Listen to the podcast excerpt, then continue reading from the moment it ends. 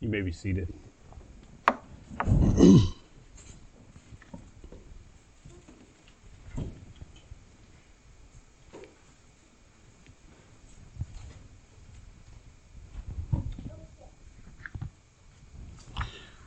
Well, welcome this evening to Grace Bible Church. Welcome again.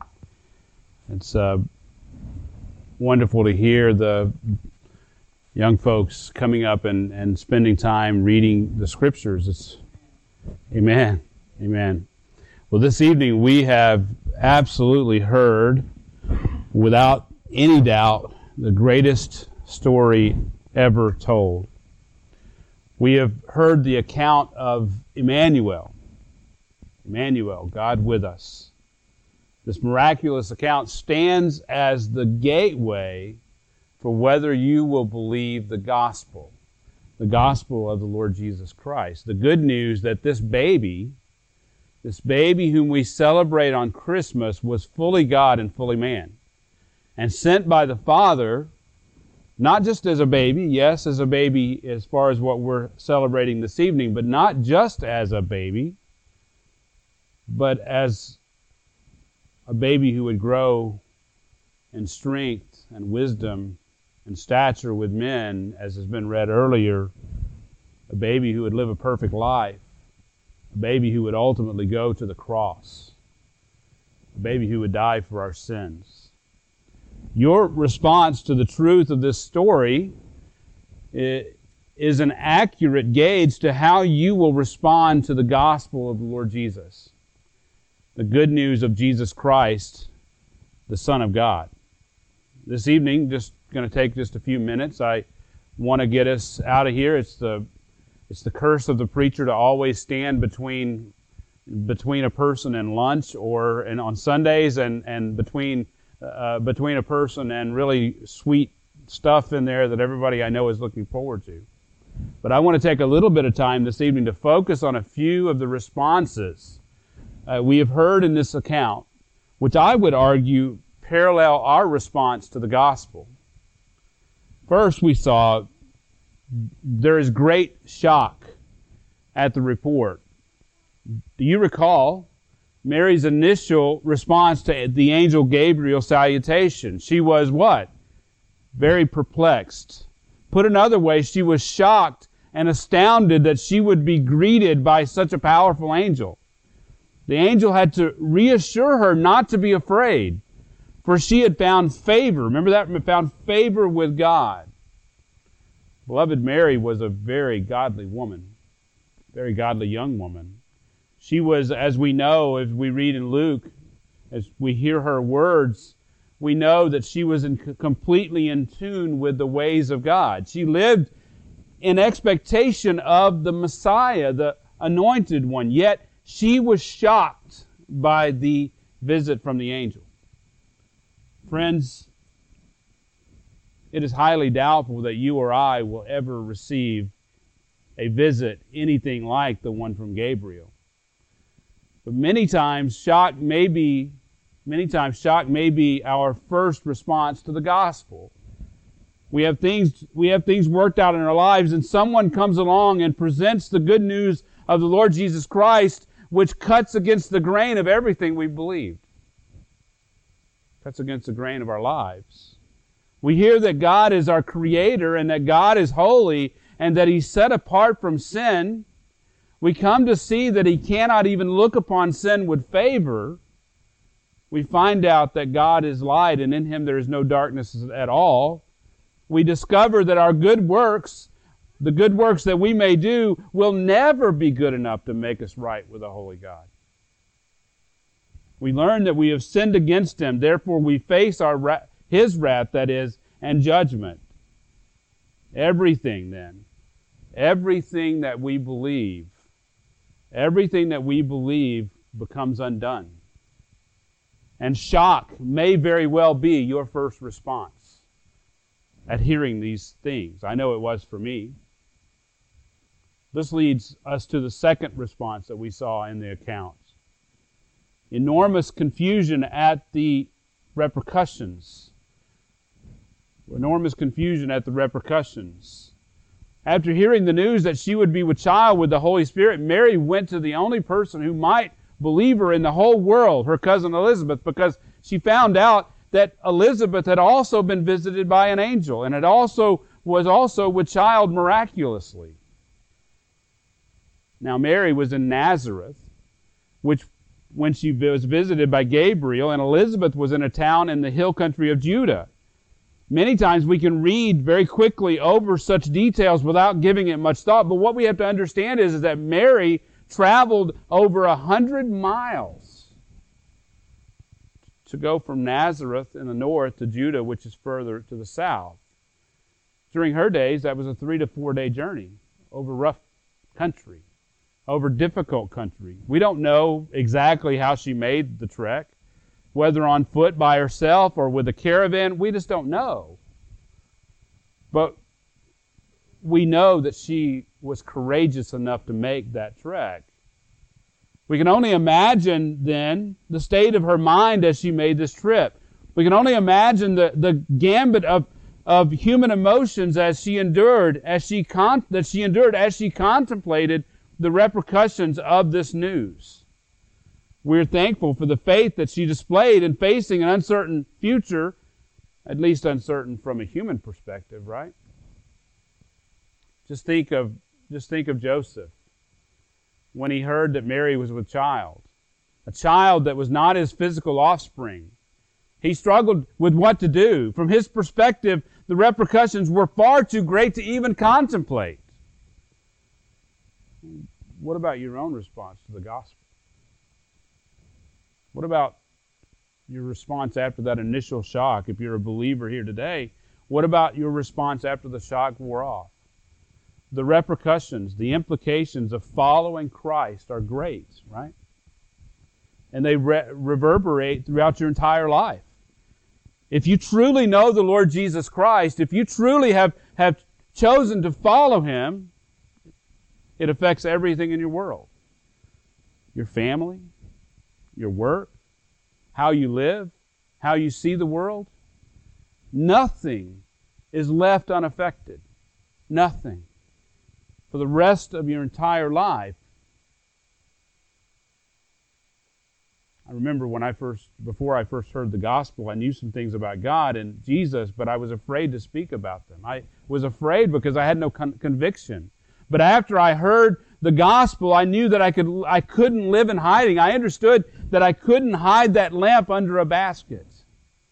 I knew that believing the gospel would change absolutely everything. The news that Mary was pregnant with the Savior changed everything for Joseph and Mary. Friends, the news that the angel announced to the shepherds changes everything for all of those who hear it. Remember what he said, what, they, what the angel told the shepherds? Today in the city of David there has been born for you a Savior who is Christ the Lord. Beloved, our sin separates us from our Maker. Our sin separates us from our, our, our Creator. You and I face judgment outside of God's intervention on our behalf. Had God let us go the direction that we were going, on the path that we're going, we would have faced His wrath forever. Yet God, in His kindness, has sent the Savior, His only begotten Son. As John the Apostle puts it in 1 John 2 1, My little children, I'm writing these things to you so that you may not sin. And if anyone sins, we have an advocate with the Father, Jesus Christ the righteous. And he says this in verse 2 And he himself is the propitiation, satisfaction for our sins, and not for ours only, but also for those of the whole world. This brings us to the third response. The third response that we saw in this account fantastic joy. Fantastic joy at the recognition. Fantastic joy at the recognition. This account of the shepherds provides an example of this response. What did they do after they were visited by Jesus? Or by, visited after they visited Jesus, that is, not by him. By they were visited by the angel, and then they went to see the child Jesus. And what did they do? The Bible says that they went back glorifying and praising God for all they had heard and seen just as they had been told. So everything that they had been told, they saw and they were overjoyed by it. They were glorifying and praising God because of what God had done. Beloved, overarching joy always comes over the heart of the person who recognizes the works of God for what they are. This includes the work of God in your heart. When you realize, when you fully come to realize what God has done for you, what you could have never done on your own, it brings overwhelming joy at that recognition.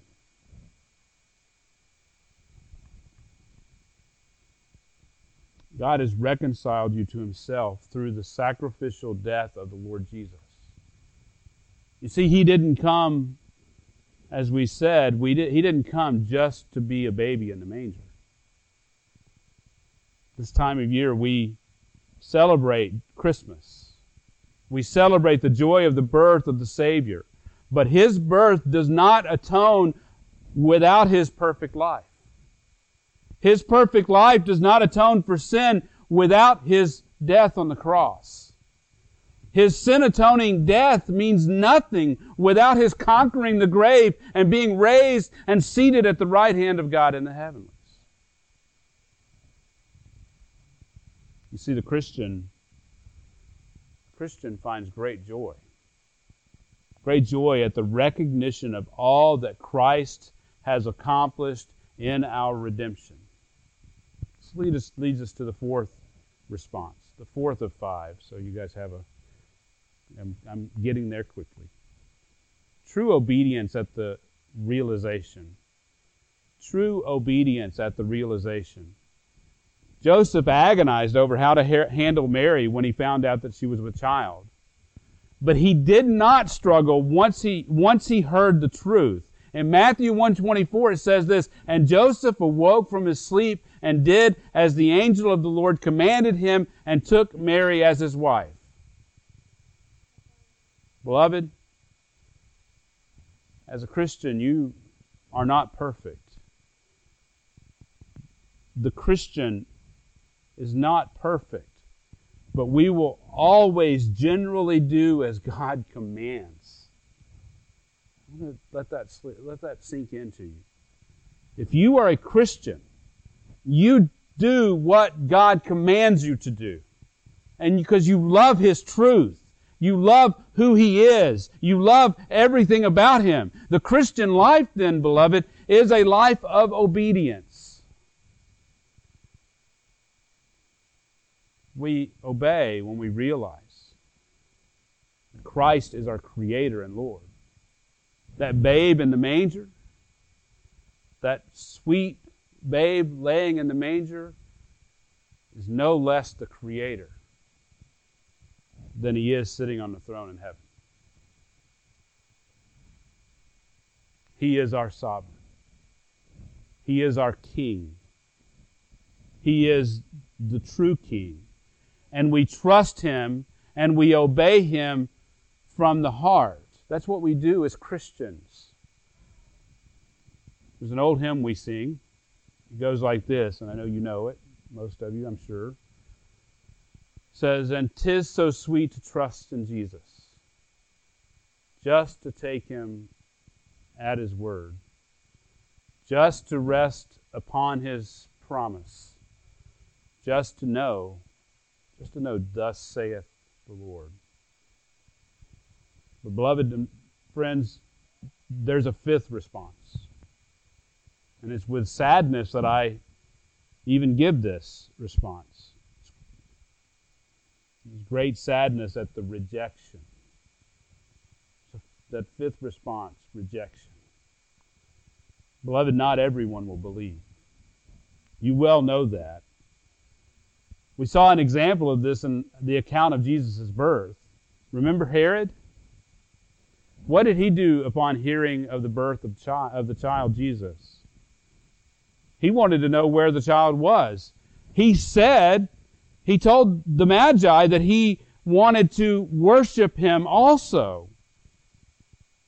That was not true, was it? Wasn't true. He was scared that Jesus, the true king, would usurp his authority and his power. He would take, he would, that Jesus would take his place, rightful place on the throne, and would he, he would take Herod off of his throne. Ironically, history tells us that his power was actually delegated to him by the Roman Empire. So it wasn't even his power in the first place, but he had great comfort and satisfaction in ruling even as a client king. You see, he didn't want to rule the throne to Jesus. So he murdered all the male children from two years and under. He utterly rejected Christ and was willing to murder to thwart him. Beloved, sitting here tonight, I pray that you would have the first four responses, right?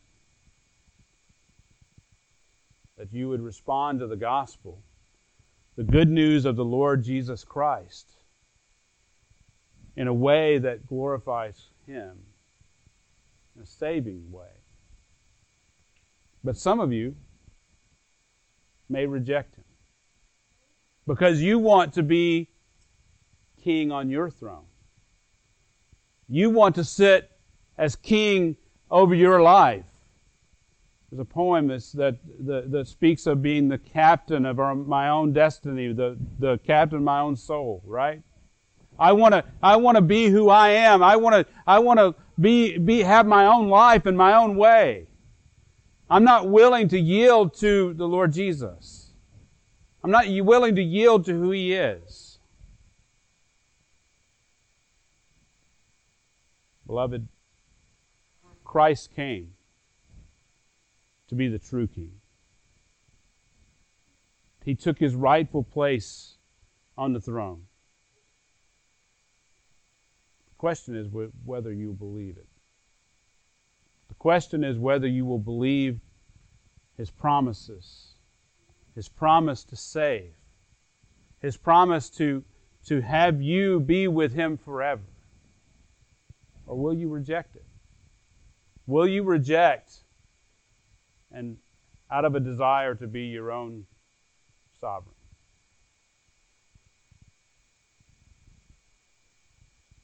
Every knee will bow. Every tongue will confess that Jesus is Lord. The question is whether you'll do it now willingly or later when it's too late. Just want you to consider these things as we close tonight. Let us go to the Lord in prayer. Heavenly Father, we thank you this evening.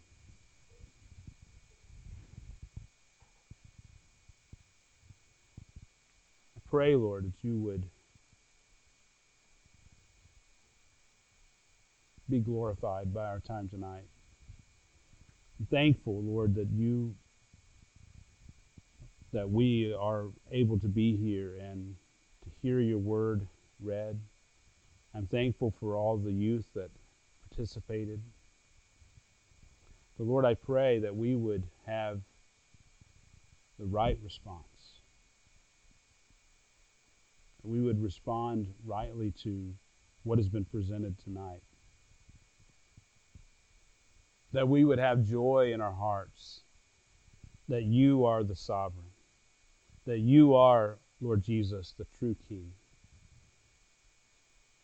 Father, may you rule forever and ever. Jesus, may you rule in our hearts, even today.